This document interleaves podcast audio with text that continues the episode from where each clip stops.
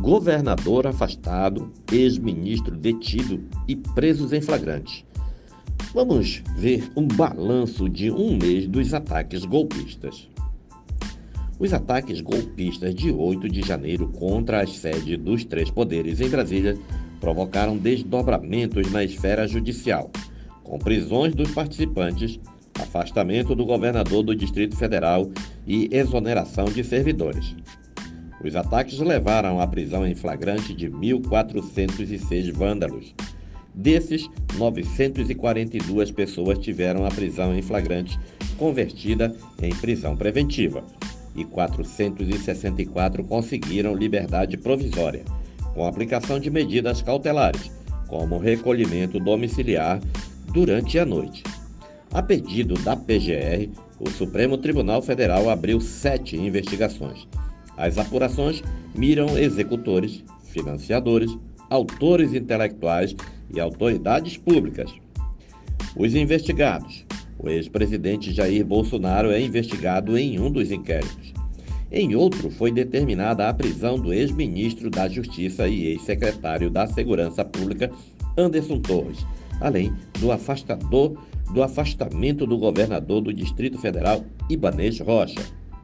Nesse mesmo procedimento, o ex-comandante-geral da PM do DF, Coronel Fábio Augusto Vieira, também foi preso, mas teve liberdade provisória concedida pelo ministro Alexandre de Moraes. As apurações miram ainda o número 2 da Secretaria de Segurança Pública do DF, Fernando de Souza Oliveira. Ele foi exonerado do cargo por determinação do interventor federal Ricardo Capelli. Além de Oliveira, outros 12 servidores da Segurança Pública do DF que estavam trabalhando no dia dos atos foram exonerados. Três inquéritos investigam as condutas de deputados federais. André Fernandes, do PL do Ceará, Clarícia Técio, do PP de Pernambuco e Silvia Iayampi, do PL do Amapá. Eles são suspeitos de incitação aos ataques de 8 de janeiro. No total, a PGR já denunciou 653 pessoas pelos atos. As denúncias acusam os vândalos de crimes como associação criminosa, incitar a animosidade entre as Forças Armadas contra os poderes constitucionais, tentativa de abolir com grave ameaça ou violência o Estado democrático de direito, golpe de Estado, dano qualificado pela violência e grave ameaça com emprego de substância inflamável contra o patrimônio da União e com considerável prejuízo para a vítima. Associação criminosa, armada e deterioração de patrimônio tombado. A Polícia Federal também deflagrou a Operação Lesa Pátria, que na última terça-feira chegou à sua quinta fase.